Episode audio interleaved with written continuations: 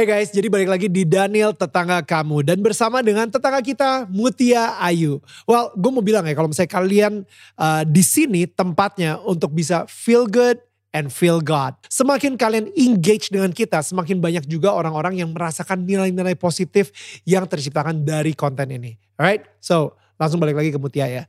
Jadi gini, ketika dia sakit tuh um, seperti apa sih? Maksudnya kayak kayak tiba-tiba jatuh lah atau misalnya dia benar-benar kayak duduk bentar nahan dulu.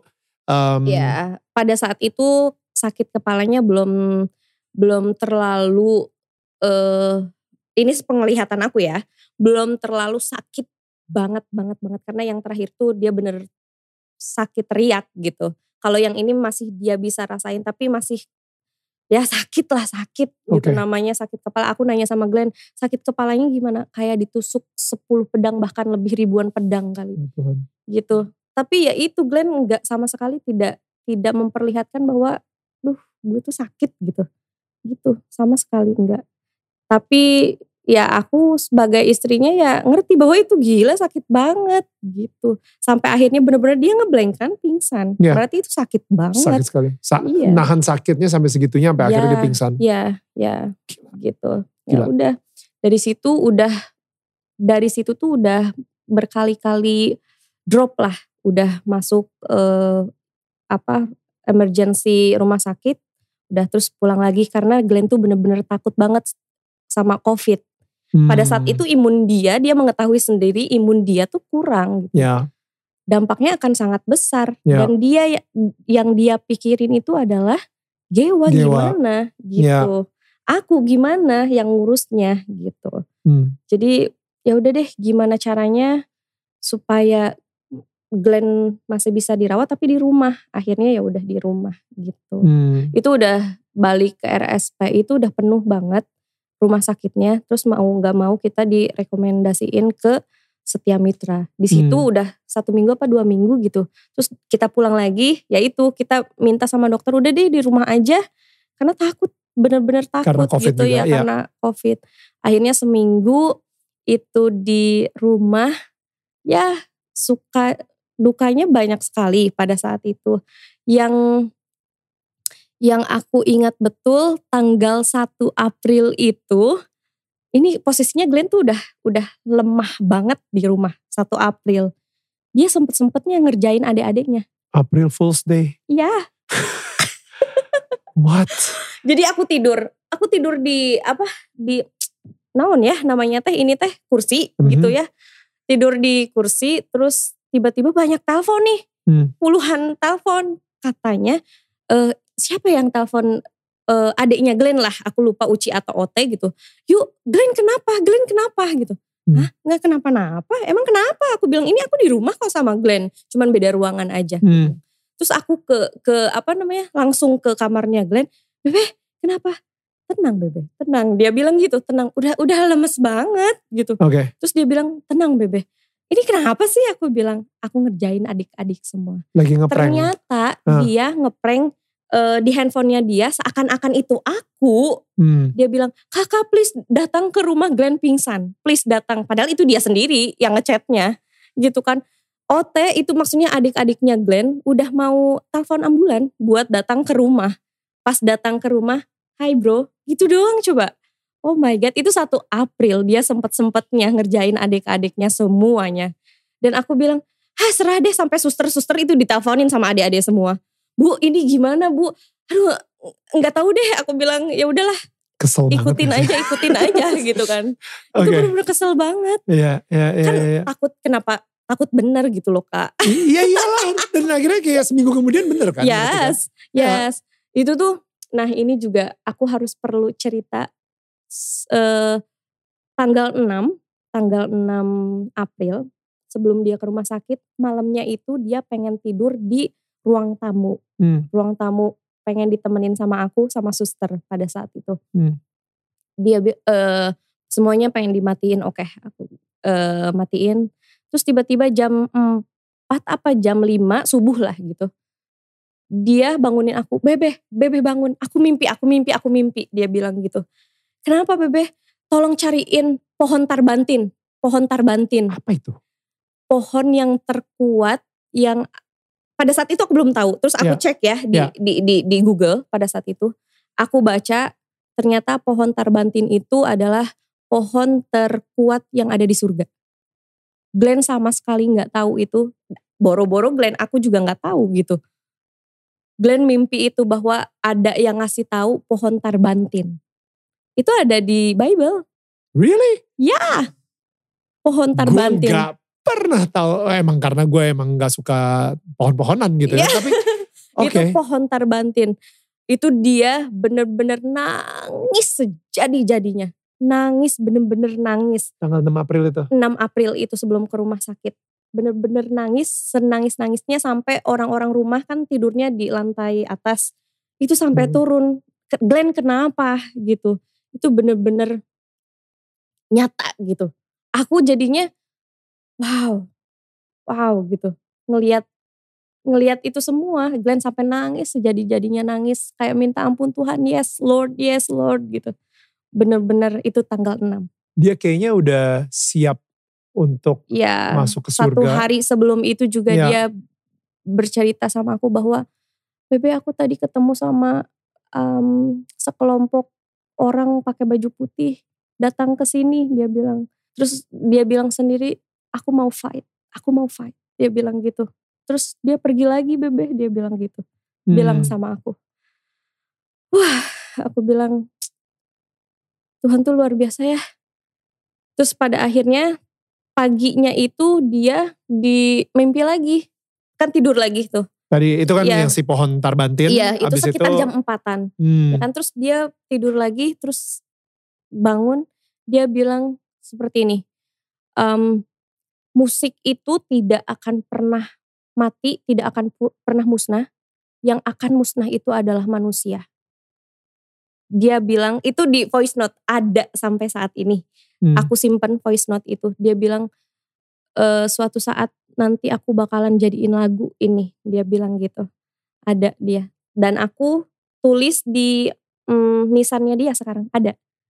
Itu kata-kata itu di di hmm. nisannya dia hmm. selesai bukan berarti berakhir hmm. gitu jadi itu dari mimpi dia sebelum ke rumah sakit pada akhirnya kita ke rumah sakit tapi sebelum ke rumah sakit dia nyuruh Gewa turun ke bawah untuk terakhir kalinya di situ e, bilang sama yang ngebantu aku pada saat itu e, Gewa ya di foto dicium sama ayahnya terus bilang Usi beta titip Gewa ya tiga hari lagi beta mau pulang. Tiga hari lagi beta mau pulang. Itu, itu uh, apa namanya? Hmm, foto ya mungkin fotonya pertama kali dan terakhir Gewa sama Glenn. Foto itu. Satu-satunya. Tuh. Foto itu. Dan akhirnya kita bawa uh, Glenn ke rumah sakit terakhir kalinya bertemu sama Gewa di situ.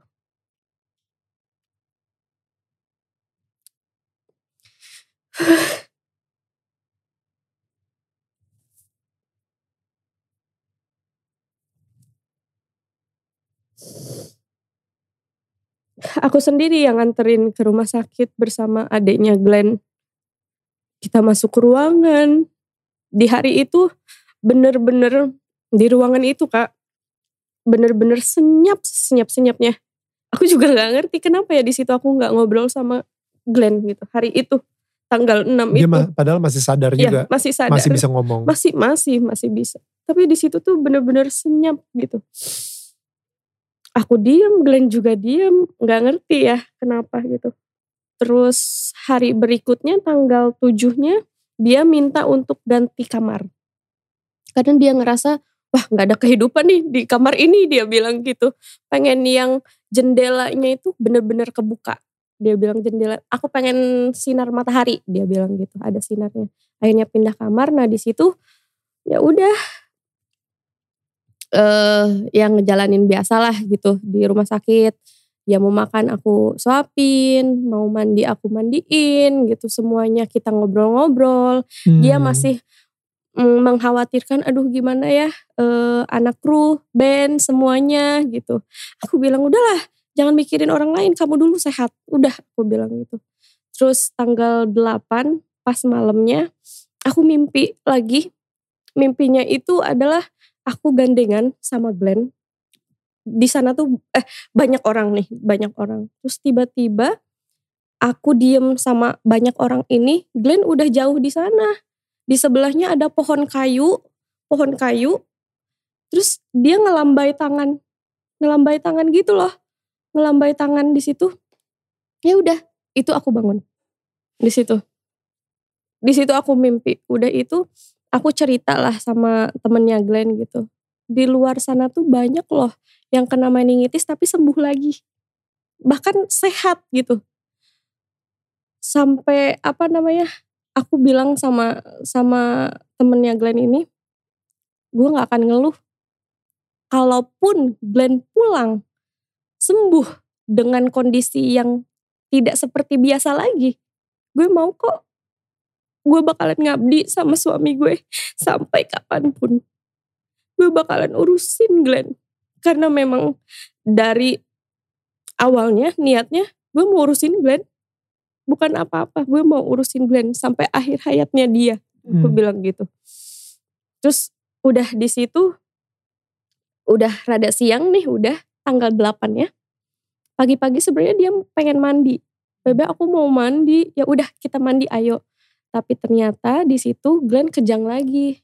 Itu udah bener-bener kejang dan nggak nggak ada tuh nggak sadar gitu maksudnya tuh kejangnya tuh bener-bener uh, tidur parah. gitu hmm. gitu kan karena saking sakitnya udah gitu kata dokter nih nggak bisa uh, apa namanya nggak bisa untuk dikasih apa eh maksudnya belum bisa dimandiin karena terlalu bahaya yeah. takutnya jatuh apalah ibu takut nggak kuat dia bilang gitu ya udah akhirnya ya udah tanggal eh, jam 12 itu dia eh sebenarnya aku meras aku udah sadar bahwa Glenn tuh nggak ada jam 12 siang itu tuh udah nggak ada.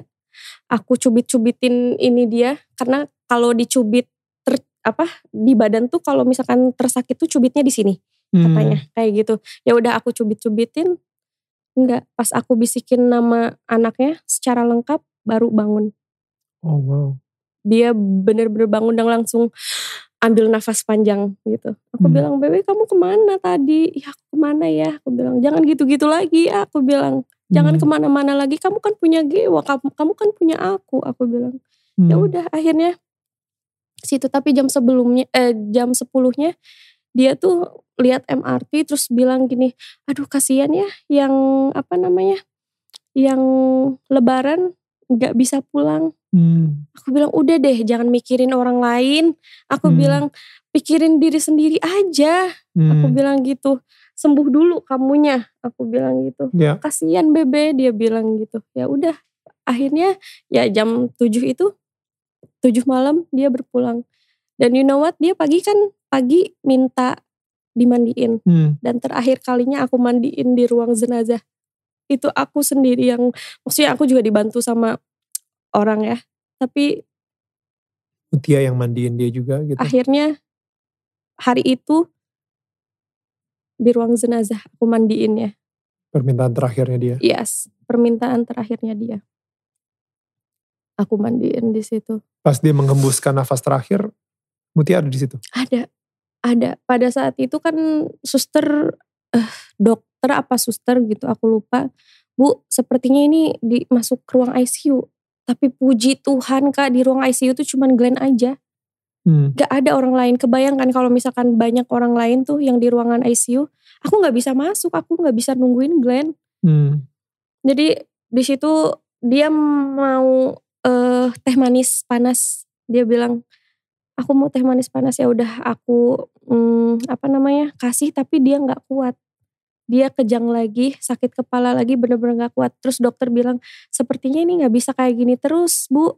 Glenn butuh uh, asupan makannya gitu. Ya hmm. Ya udah akhirnya kita uh, kita putuskan untuk apa namanya? yang dimasukin lah apalah itu ya. Aku nggak tahu exactly-nya. Ya udah dimasukin. Nah, di situ tuh aku ngerasa bahwa ada sedikit penyesalan kok gue nggak izin dulu ya sama yang punya badan karena Glenn tuh sakit banget kak kalau misalkan dimasukin infusan yeah. jarum-jaruman kayak gitu gitu Di situ aku ngerasa masih sampai detik ini masih mikirin itu gitu. Kok gue nggak izin ya sama Glenn yang punya badan gitu. Hmm. Tapi juga aku tahu kalau misalkan aku nggak tanda tangan, aku nggak ambil keputusan itu, aku lebih nyesel lagi. Karena hmm. aku nggak berjuang untuk Glenn, untuk yeah. kesembuhan Glenn. Kayak gitu. Pada akhirnya ya udah Glenn berpulang di situ aku ngerasa bener-bener ngeblank semuanya, nggak bisa mikir.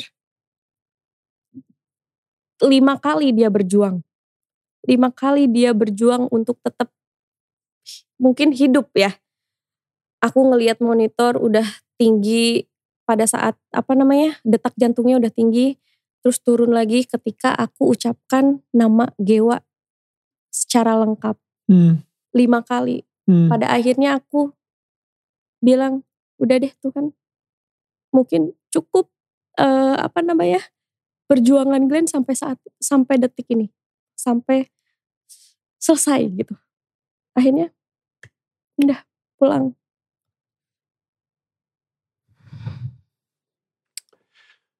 and kita semua sih kayak ngerasa kehilangan seorang sahabat ya. Yeah. Um, dari Mutia sendiri ngerasa tadi Mutia sempat bilang gitu ya kayak nggak ini kebaikan Tuhan. Iya. Yeah. Tuhan baik. Mm -hmm. Tapi kalian tuh nikah belum nyampe satu tahun. Glenn belum jadi seorang ayah sebulan mungkin? Iya. Gak nyampe sebulan? 40 hari. 40 hari ya, sebulanan iya. ya. Dan kenapa Tuhan itu bisa baik gitu di mata Mutia kalau misalnya sampai dia mengizinkan ini terjadi di kehidupan Gewa dan di kehidupannya Mutia juga. Pada saat itu aku belum merasakan Tuhan baik sama aku. Pada saat itu. Pasti. Ya. Tuh aku selalu apa bukan selalu aku pernah bilang Tuhan nih gue sempet deket loh sama lo hmm. gitu kan gue sempet muja-muja lo gue cinta banget sama lo pas lagi ada Glenn iya ya. pada saat aku hamil Gewa hmm. itu gue bersyukur banget gitu tapi kok tiba-tiba lo ambil semuanya sih gitu. Tiba-tiba kok lo nggak sayang sih sama gue gitu. Aku mikirnya Tuhan tuh nggak sayang pada saat itu. Hmm. kayak masih marah gitu. Ya kan ini gue aja baru bahagia nih gitu. Kok udah dipatahin gitu aja? Sebenarnya harapan sih ya. yang Tuhan patahkan gitu. Yang aku sakit banget. Harapan aku kok dipatahin gitu aja? Baru 8 bulan loh gitu. Hmm. even satu tahun pun enggak gitu ada marah tapi pada akhirnya tiga hari setelahnya itu aku baca artikel artikel kak artikel bahwasannya di situ berceritakan Nabi Ibrahim mm-hmm. yang meninggalkan Siti Hajar di mm-hmm. padang pasir, ya. ya kan? Itu kan Siti Hajar baru aja Oh, baru aja hamil ya? Iya, baru hamil. aja hamil, baru aja mempunyai bayi yaitu Ismail. Betul. Ya kan? Sedikit pun Nabi Ibrahim pada saat ditanya sama Siti Hajar, dia nggak noleh, dia dicuekin. Dicuekin ya kan? pada akhirnya Siti Hajar bilang, kalaupun memang ini dari Tuhan, oke okay, silahkan. Ya kan? Saya yakin bahwasannya Tuhan tidak akan menyia-nyiakan saya dengan anak saya. Begitupun aku. Aku aku percaya bahwa Tuhan tidak akan menyia-nyiakan aku dan Gewa setelah kepergian Glenn ini. Aku percaya itu. Aku tahu itu ada di Al-Quran. Hmm. Tapi pada saat itu posisinya aku baca dari artikel. Hmm. Terus dari situ tiga hari itu aku langsung aduh Tuhan aku minta ampun. Aku minta ampun sama semua kata-kata aku, pemikiran aku, hati aku. Melihat, melihat Tuhan se, se sesimpel itu gitu, sefana hmm. itu gitu. Aku minta ampun sama Tuhan. Akhirnya ya udah. Aku minta ampun sama Tuhan. Aku mendekatkan diri lagi sama Tuhan. Apa sebenarnya yang Tuhan mau dari hidup aku? Hmm. Eh, apa yang Tuhan mau gitu. Aku rasa Tuhan begini karena sayang sama aku. Tuhan mau aku menjadi perempuan mandiri lagi gitu loh.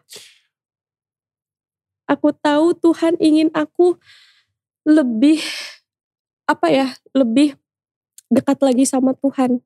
Gue uh, cerita Siti Hajar tersebut kan ada di Injil juga ya di Alkitab juga yep. gitu dan um, memang kelihatannya saat itu uh, Hagar kalau misalnya di Alkitab bilangnya uh, atau Siti Hajar uh -huh.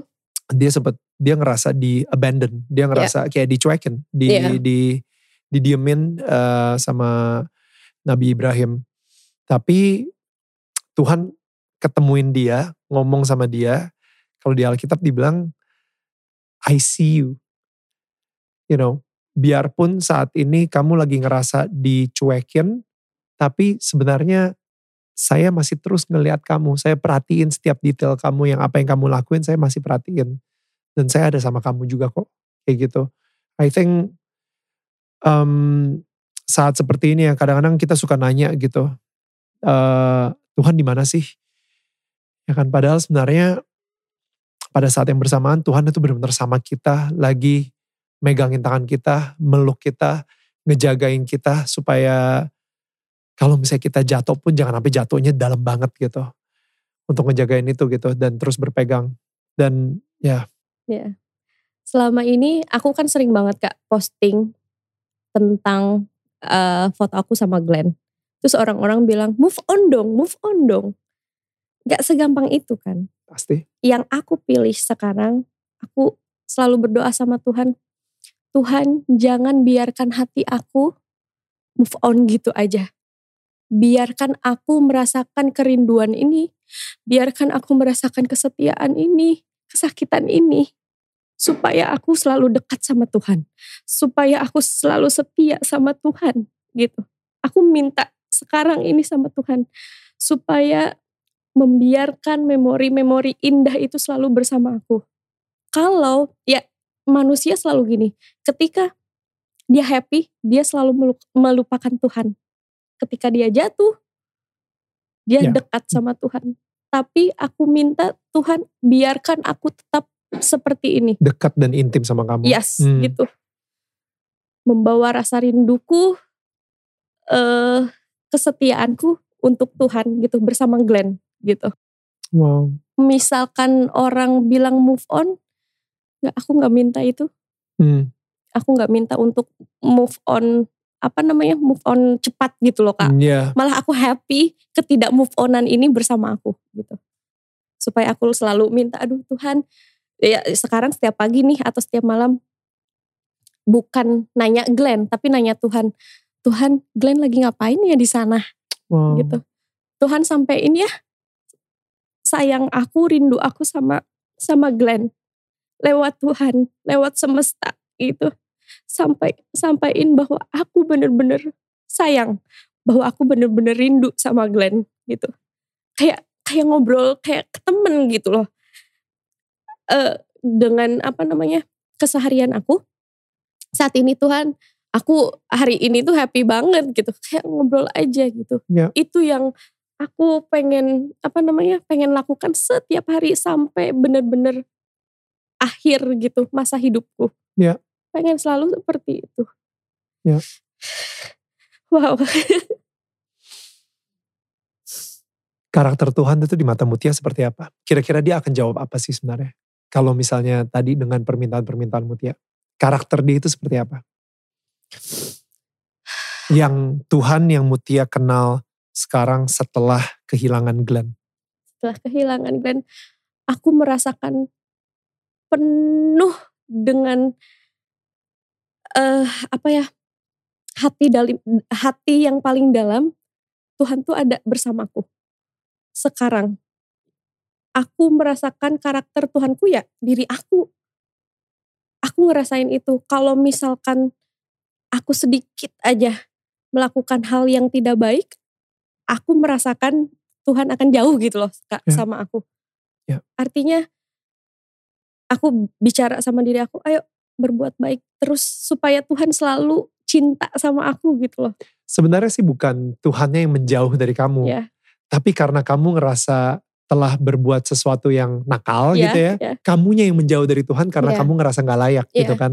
Yeah. Tapi Tuhannya sendiri gue ngerasa akan selalu tetap aku percaya meskipun aku jauh dari Tuhan aku percaya tapi hmm. kan setidaknya aku uh, apa ya merasakan gitu loh kak bahwa Tuhan tuh pada saat aku berbuat berbuat baik Tuhan tuh ada selalu gitu buat ya. aku meskipun ya. ya aku tahu berbuat nggak baik pun akan ada Tuhan gitu. Maksudnya gak tau ya ini mungkin simple banget ya. Mm-hmm. Kalau misalnya lu lagi uh, misalnya nih ya lu di posisi Tuhan gitu ya misalnya yeah. ya. Dan gue lagi berbuat salah. Mm-hmm. Oke. Okay.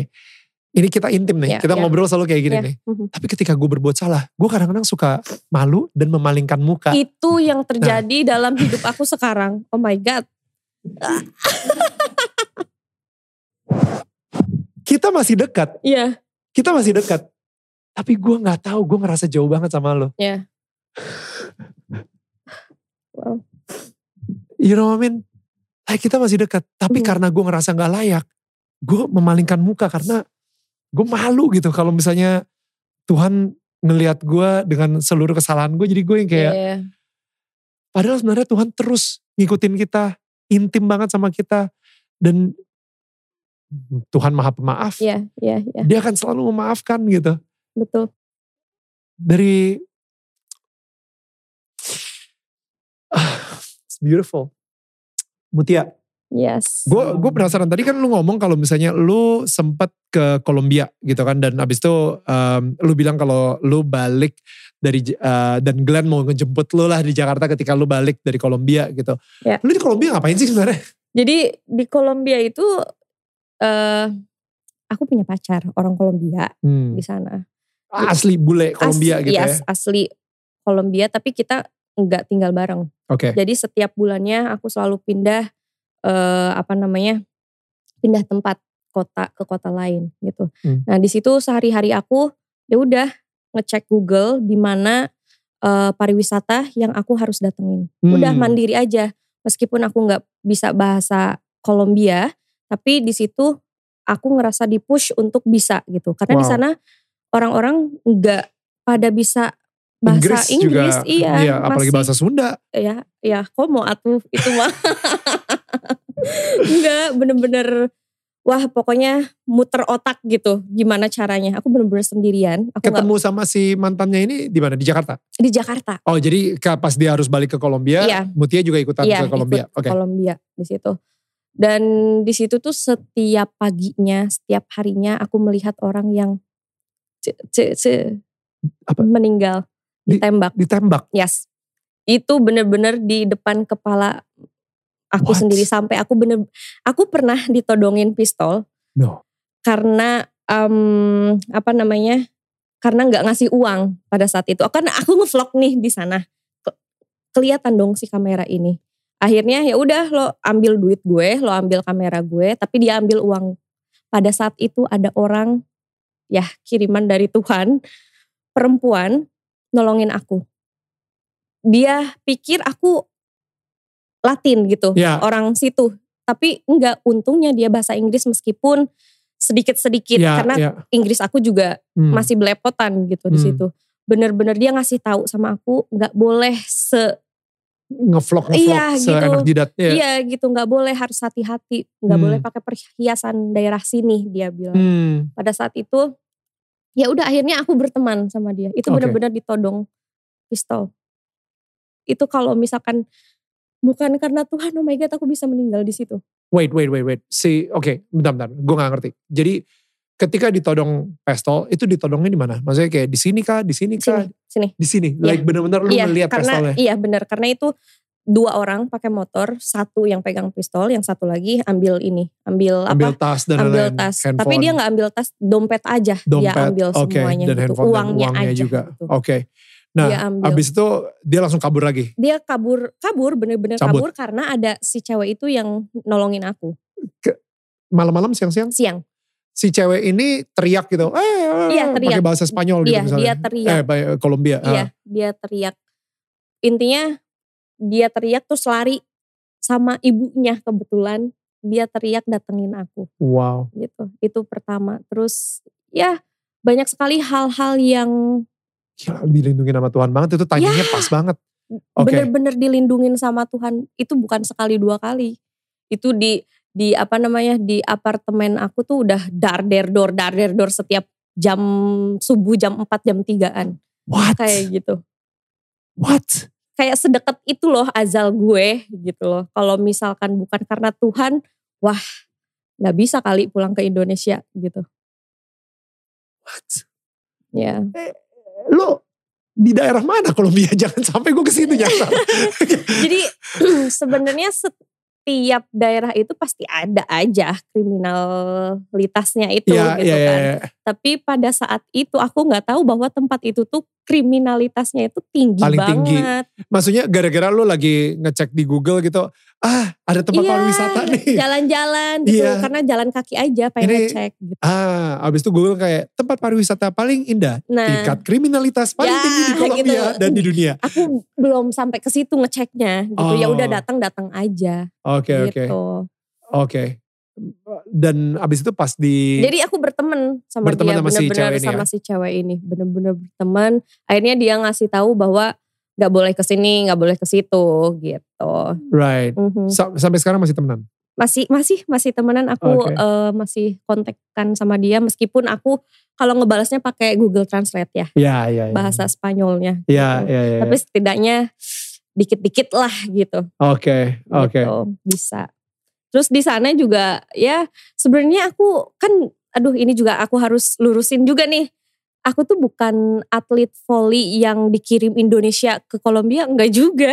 Itu oh. tuh aku jalan-jalan ya kan bete uh. terus ngeliat satu komunitas volley klub di sana ya besar memang gitu.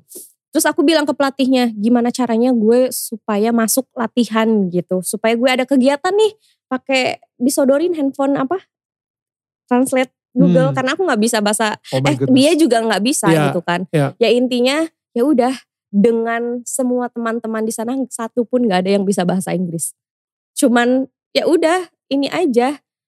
Dan lo akhirnya masuk tim volley itu? Masuk. Aku diajak untuk kalau di Indonesia tuh sparring ke universitas yang ada di sana. Jadi aku ikutan gabung di universitas itu. Gitu. Oh wow. Gitu. Okay. Jadi dia juga aku juga ngeliatin ke mereka bahwa nih gue dari Indonesia. Jadi kebanyakan di sana nggak tahu, tahu iya Indonesia sebelah mana. mana gitu kan. Iyalah. Terus aku liatin Bali, pantai-pantainya semuanya yang ada wow. di Indonesia. Keren banget dia so far apa namanya kebanyakan teman-teman aku di sana bilang wah ini keren banget Indonesia kapan-kapan aku mau datang ke Bali dia bilang gitu oh iya wow iya. gitu. iya nggak ada yang nembak-nembak ya iya. Jamret mungkin ada gitu ya. Iya, iya. Nembak-nembak gak ada. Gak ada gitu. Itu sebenarnya kalau misalkan lihat di Instagram aku, uh, aku ngeliatin dari atas dari hotel aku yang tempatin, itu orang tergeletak gitu aja. Oh. Yang datang ke situ bukan polisi, tapi keluarga yang hilang. Misalkan nih satu keluarga ada yang hilang, satu keluarga lagi ada yang hilang. Datang ke situ mau, mau ngecek ini keluarga gue apa bukan ya gitu. Ya ampun. Gila ya beberapa ini kemudian ya udah datang gitu. Yang aku lihat ya yang tonton di atas buset gitu dari ini jendela kamar aku. Itu gitu. jadi karena apa? Masalah narkoba ya, kah atau kalau misal emang aku rasa di sana tuh ya exactly-nya aku nggak tahu karena aku nggak ngikutin kan sampai nanya-nanya eh ini ada apa? gitu. Enggak juga. Enggak tahu bahasanya juga iya, tahu, pakai iya, bener. juga. ada apa? Iya enggak mungkin gitu. Lu mau kepo, cuman aku ngelihat di apa namanya di atas aja gitu. Iya iya iya, iya. itu masih ada di Instagram Instagram oh masih sekarang. oh my gosh that's so scary. Gitu. Itu sih yang pengalaman aku bahwa bahwasannya Tuhan tuh bener-bener jaga aku banget. Gitu. Kalau emang belum waktunya? Iya karena aku juga percaya sih setiap ke mana pun aku pergi, karena aku seneng banget kak traveling sendirian. Ke mana pun aku pergi, aku percaya Tuhan pasti jaga aku. Aku percaya itu. Gitu. Makanya ya ke mana-mana, itu kalau lihat di vlog aku ke hutan bener-bener hutan sendirian. Itu empat eh tiga jam aku jalan dari eh, satu kali jalan ya.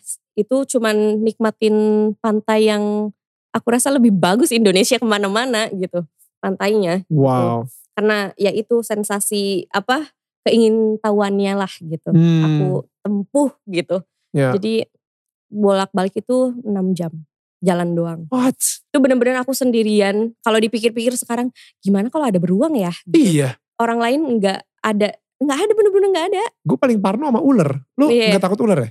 Ya takut kalau ada tapi sejauh ini belum pernah sih gitu. kalau ada pasti takut. Gue gak pernah ke hutan gitu gara-gara paranormal yeah. ular gitu kayak. Ih, itu bener-bener sendirian What? gitu dengan baju yang minimnya. Ya kalau di sana sih biasa aja. Gak apa-apa. Gitu. Tapi maksud gue maksudnya ini sampai kalau misalnya sampai ada apa-apa di hutan tersebut dan abis itu misalnya lu keseleo lah kakinya dan lu nggak bisa jalan lagi, udah lu akan mati kelaparan gitu di hutan. Uh, sebenarnya ada grup aku yang satu grup gitu okay. kan. Mhm. Cuman udah pada jauh tinggi-tinggi soalnya jalannya kan gede-gede sedangkan aku mini banget kan. Oh, Jadi okay, ketinggalan okay. gitu. Yeah, Kalau yeah, aku yeah, iya. mikirnya pada saat itu keseleo atau apa ya udah nunggu aja. Nunggu aja nanti gitu. mereka juga ini kok. Tapi um, ya tapi gila dengan dengan lu kayak dikelilingin oleh kematian hmm. di saat Kolombia tersebut gitu ya dan lu selamat, yeah. lu benar-benar kayak dilindungin banget sama Tuhan sih. Bener banget dilindungi. Pada saat itu sih aku belum mikir ke situ kan. Of course. Ya. Yeah. yeah. Tapi Pada sekarang kalau misalnya yeah. kita look back yes, gitu ya. itu mikir aduh gila Tuhan. Tuhan tuh bener-bener sayang banget sama aku. Sampai hmm. mempulangkan aku ke Indonesia pun itu dengan izinnya Tuhan gitu loh. Kalau nggak dengan izinnya Tuhan, aku stay loh di Kolombia. Bukan dengan izinnya mantan? Ya. Dengan izinnya Tuhan. Tuhan lewat mantan. Oh gitu. Gitu. Karena kalau misalkan mantan aku bilang, udah deh jangan pulang ke Indonesia, bisa. Aku oh, bisa. Wow. Ya, ya, ya, ya. Ya kan. Tapi diizinin gitu ya. Tapi dan... diizinin pulang. Karena ya aku rasa dia juga ingin melihat aku lebih baik lagi lah di Indonesia. Ya. Dan ya terjadi. Ketika um, you know kepergian Glenn, habis itu nama Mutia Ayu itu naik banget yeah. gitu kan. Maksudnya orang-orang pada tahu and then what happened to you, habis itu Gewa gimana. Nah cuman gue penasaran ya. Gue gue sempat nonton interview lu gitu ya. Kayak gila gue ini masa lalu gue itu benar-benar kayak aduh berantakan banget gitu. Dan pas gue gue gue ini bisa seberantakan apa sih? Dan habis itu lu juga tambahin gitu. Iya masa lalu Glenn juga berantakan kan. Makanya kita itu sama sama kayak ngebuka dan akhirnya kita kayak ngaku dosa di situ. Yes. Kita buka semuanya. Gue jujur um, ngedenger cerita lu tadi soal Kolombia. Gue jadi penasaran sih. Kayak kayak gila. Lu bisa se sekuat itu di mana pinggir-pinggir apartemen lu tuh dar der dor dar der yeah. dor semua tembak-tembak gitu. What was your childhood like? Maksudnya yang gue tahu lu sempat jadi model majalah dewasa gitu ya. Uh, sebelum ada popular page, udah ada ini. udah popular magazine. ya kan? uh, tapi uh, like like ketika kita ngomongin uh, Tuhan itu bisa memilih siapa aja walaupun masa lalunya seperti apa. Emang masa lalu itu seperti apa sih?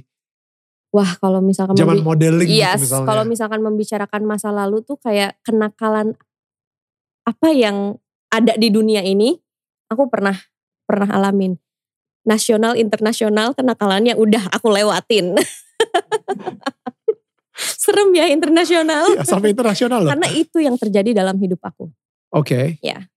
Jadi pada saat aku ketemu sama si Kolombia ini ya apa ya nggak tahu nih sebenarnya dia tuh siapa okay. ya kan tinggal di Indonesia nih benar-benar kayak laki-laki biasanya normal gitu okay.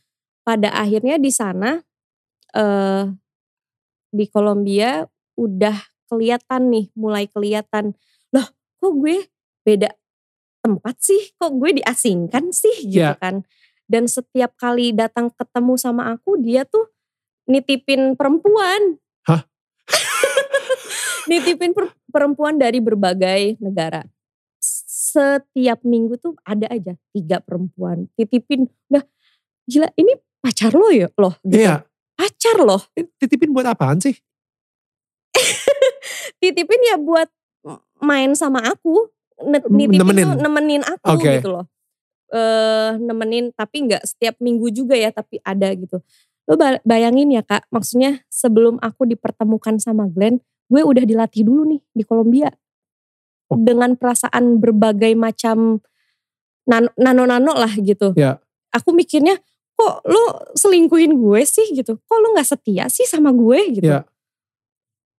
Tiga, pokoknya inget banget dari Rusia, dari mana-mana lah gitu negara Tapi cantik mereka cantik bukan gitu. pacarnya si cowok Bukan. lu kan Bukan, mantannya. Maksudnya bukan. dia cuman kayak ini temen gue nih udah Iya, lu temen- iya, iya. temenin temenin. pacar gue dong di Iya. dari Indonesia Ya, gitu sendirian gitu, misalnya. Iya, tapi kan aku mikirnya ke mana-mana. Nih Of masih course. masih ini banget gitu, ketimuran banget Ya. mikirnya pada saat itu. Dan akhirnya ya udah di situ sebulan kemudian aku disuruh untuk pindah lagi membawa hmm, koper lah ya gitu, membawa koper dan di situ aku sebenarnya nggak tahu itu Kopernya isi isinya apa? apa? Aku sama sekali nggak tahu dan isinya wadaw uang Oh, buat wah. jajan. Itu aku nggak tahu sama sekali. Bener-bener nggak tahu ini buat jajan aja Buat lo. dengan uang yang berlimpah itu. Hmm. Seminggu juga udah habis. Itu nggak, aduh, nggak kelihatan gitu duitnya ke mana. Udah hilang, hilang aja dengan pesta-pesta aku di sana gitu. Hmm. Sewa apa apa namanya sewa mm, perahu di tengah laut gitu. Kayak gitu-gitu. Dan itu masih aku belum sadar itu uang dari mana gitu kan maksudnya aku melakukan apa. Terus sebulan kemudian sama juga pindah ke sini dianterin lagi dan lagi gitu kan si kopernya itu. Akhirnya dikasih lagi. Terus aku bertanya-tanya gitu kan ini yes itu ya udah ya enggak enggak sering setiap bulan sih memang gitu ada jedanya gitu. Pada saat itu terus aku bilang aduh aku nggak mau lagi deh udah stop Hmm. aku nggak mau gitu. Akhirnya pada saat aku bilang nggak mau ya udah kalau kamu nggak mau ya udah kamu pulang ke Indonesia aja. Kalau gitu aku pengen kamu menjadi perempuan yang lebih baik lagi ngejalanin hidup yang benar di Indonesia cari laki-laki yang bisa bawa kamu ke arah yang lebih baik di situ segampang itu kalau misalkan Tuhan nggak ber apa namanya melunakkan hati dia Iya. gitu ya. Dan dia bilang kayak, nope. Iya. Lu udah terlalu dalam di sini. Iya. Lu udah udah spend duit gue banyak banget. tapi ternyata dia nggak berpikiran sejauh itu ya udah membiarkan aku pulang ke Indonesia dengan perempuan-perempuan ini aku didadahin Hah? didadahin di di airport dianterin loh Sama perempuan-perempuannya. perempuan-perempuan Oh, ini wow. gitu kan luar biasa kan didadahin mereka ya. Hmm. mungkin dia senang satu berkurang gitu satu berkurang Iya. gitu jadi akhirnya ya udah pulang ke Indonesia tuh hati berat sebenarnya karena aku udah sayang banget sama laki-laki ini bener-bener dia juga aku bisa merasakan bahwa dia juga sayang gitu kak sama aku bener Hmm. bukan kayak pacar kayaknya kayak anak gitu kayak adik gitu Ya, ya, ya. ya. Iya. dia juga masih muda 34 tahunan pada saat itu Hmm. gitu akhirnya pulang ke Indonesia dan bertemulah Glenn Fredly Iya. iya Oh. Dari Kolombia ke Ambon kamu. jauh banget tapi kita flashback lagi nih kak dulu waktu SMA aku ditanya sama guru aku nih lo cita-citanya mau jadi apa Hmm. Terus aku di aku menjawab oke aku pengen jadi eh, penyanyi pada saat itu. Aku pengen jadi seniman. Terus apalagi cita-citanya? Pengen nikah sama cowok berkulit hitam. Aku rasa teman-teman aku SMA oh iya si Mutia bilang itu. Iya bener bener bener. Dan terjadi Tuhan denger gitu loh. Wow. bener-bener denger. Ya hati-hati ya yang bagi iya makanya hati-hati Iya, dengan ucapan itu adalah ucapan. doa. Hmm. gitu dan terjadilah bener. Kira-kira apa sih tujuan Tuhan untuk memilih Mutia menjadi ibu dari Gewa, suami dari almarhum Glenn Fredly, dan memilih Mutia sendiri menjadi orang pilihan gitu, dengan mimpi-mimpinya dan lain-lain. mungkin Tuhan jadikan aku sebagai contoh buat dilihat oleh banyak orang bahwa nyata bahwasannya Tuhan itu ada. Tuhan itu tidak pilah-pilih melihat orang. Tuhan tidak pilah-pilih untuk memilih sebagai kekasihnya aku bilang. Wow. Hmm. Mungkin ini supaya orang tuh ngelihat ada loh nih Hmm. Yuk. Dan aku rasa, aku yakin, aku berbicara, aku apa namanya ngobrol sama kakak karena semesta mengizinkan apa ya? eh semesta mengizinkan bahwa jadi gini deh, aku belum pernah keluarin semuanya. Nih, waktunya orang orang-orang um, belajar dari pengalaman aku. Hmm. Sehancur-hancurnya masa lalu lo, yes. tetap lu masih bisa dipilih oleh Tuhan. Yes. Dan hidup lu pun juga bukan mustahil untuk bisa berubah menjadi sesuatu yang jauh lebih baik. Betul. Ya kan? Betul. It's not about bukan tentang bagaimana lu memulai hidup ini, tapi bagaimana pada akhirnya lu menyelesaikan hidup ini. Yes. Dan kita bisa ngelihat Mutia di sini dijadikan showcase sama Tuhan. Yes. Bahwa, yap, hmm, lihat ini salah satu mukjizat yes. yang udah gue lakuin di hidupnya Mutia. Yes. Kalau misalnya kalian ngelihat Mutia bisa seperti ini, ini bisa terjadi juga di hidup kalian gitu. Yeah. Ya, dengan separah apa pun, ini masa lalunya parah banget sih, jujur. kayak gue sendiri juga wow, yeah. right? Dan um, dan gue yakin Glenn ketika denger semua itu pun juga dia pasti yes dia nangis karena kita buka-bukaan kan kak semua hmm. sebelum kita nikah tuh kita buka-bukaan hmm. dari A sampai Z hmm. bahkan Glenn ngeliat hmm. itu semua di situ bilang Glenn peluk aku hmm. artinya yuk kita bangun pernikahan kita menjadi orang yang lebih baik lagi aku tahu dia bilang aku hitam aku hitam eh kamu hitam gitu tapi yuk kita bareng-bareng menjalankan hidup ini menjadi putih. It's beautiful. That's beautiful.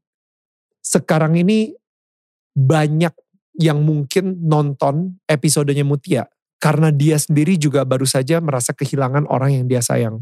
Yes. Pertanyaan tersebut, gimana sih caranya bisa kuat? Gimana sih caranya bisa menjalani hidup dengan sukacita. Kayaknya yes. gue nggak ngelihat Mutia di sini kayak oh self victimize ya, nggak yeah. nggak gue adalah korban di sini dan lain-lain. Tapi lu mempunyai sukacita yang mungkin di dunia ini pun nggak ada yang bisa ngasih sukacita seperti yeah. ini karena nggak mungkin gitu. Yeah. Nah, bagaimana caranya supaya mereka sendiri juga bisa mendapatkan apa yang Mutia bisa dapatkan? Yeah. Mungkin kalau misalkan aku diawali dengan berbicara bersyukur itu berat. Gimana caranya? Ya kan?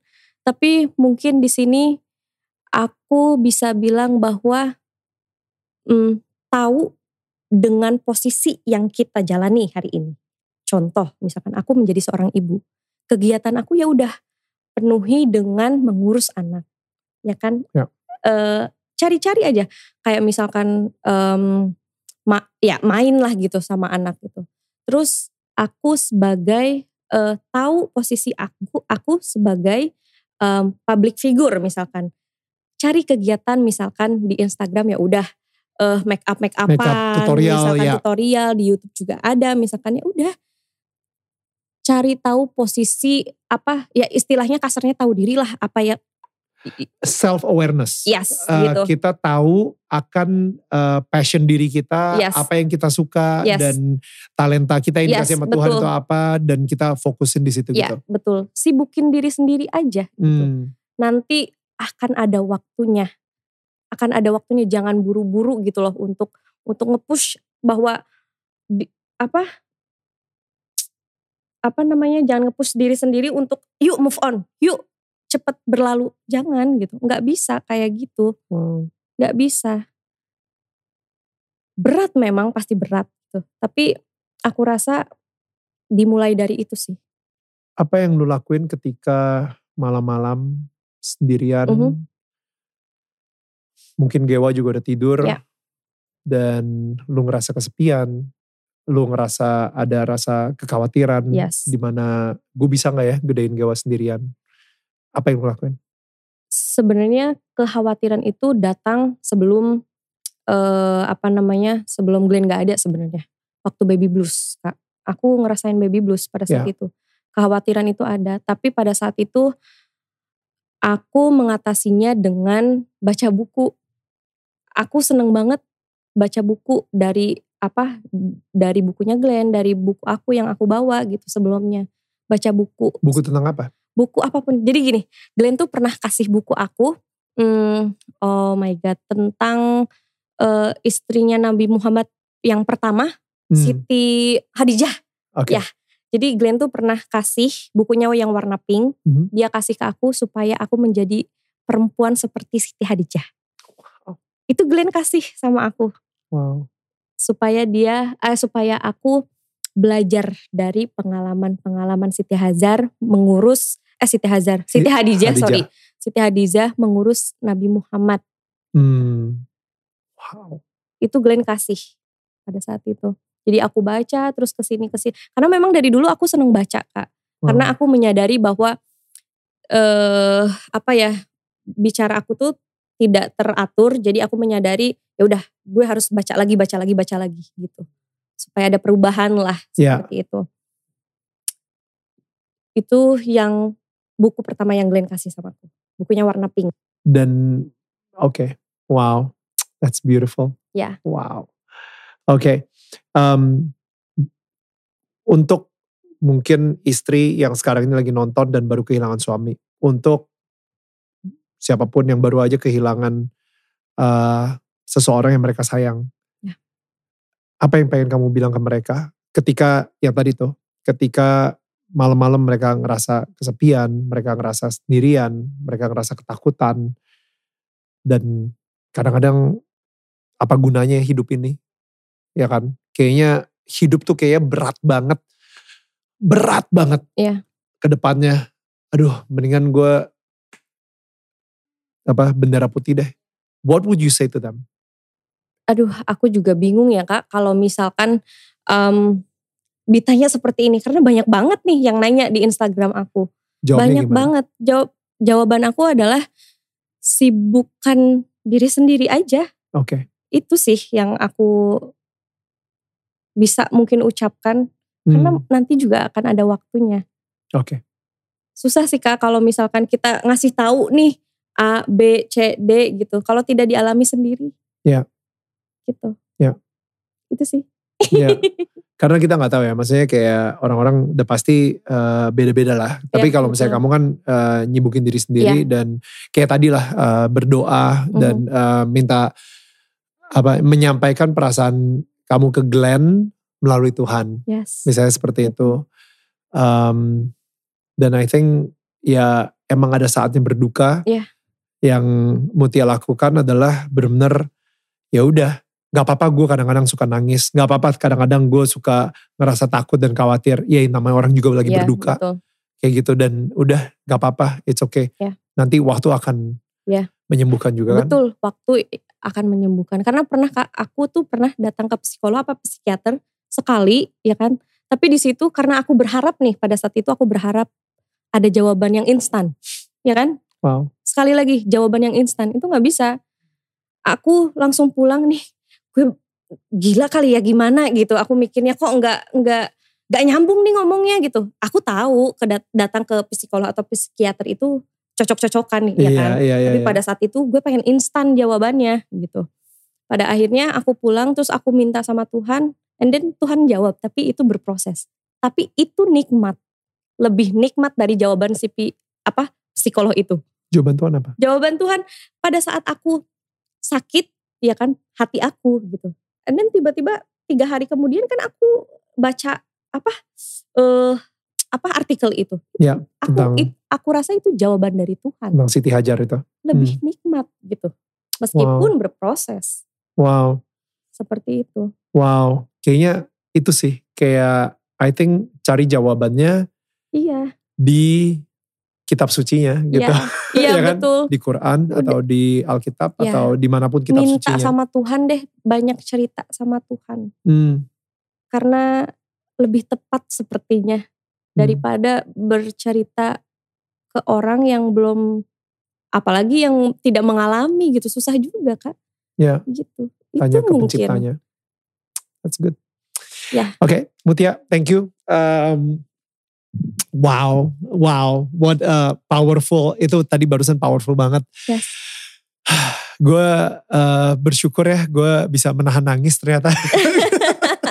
Asli, oh my god, that was so hard. Tapi thank you so much, thank yeah. you so much. Your story um, is benar-benar lagi dipakai banget sama Tuhan untuk bisa uh, digunakan ke banyak sekali hati orang yang sedang menonton ya. juga saat ini gitu. Tapi mudah-mudahan bisa diambil yang baik-baiknya buat teman-teman juga ya, yang baik-baiknya diambil, yang ya. buruk-buruknya jangan diikutin gitu. Pastinya, Betul. pastinya. uh, guys, um, gue pengen bilang thank you banget buat kalian khususnya yang sudah setia nonton cerita hidupnya Mutia, perjalanan spiritualnya dari awal sampai hari ini gitu kan. Dan um, kita bisa melihat ya, kayaknya um, bener-bener ya kadang-kadang Tuhan kalau misalnya udah menyayangi seseorang, udah memilih seseorang, dia nggak akan peduli sama masa lalunya. Dia nggak akan ngelihat lagi. Dia akan bilang, udah it's okay, masa lalu udah terjadi, yuk sekarang sama-sama sama-sama Tuhan gitu ya. Saya akan memegang tangan kamu untuk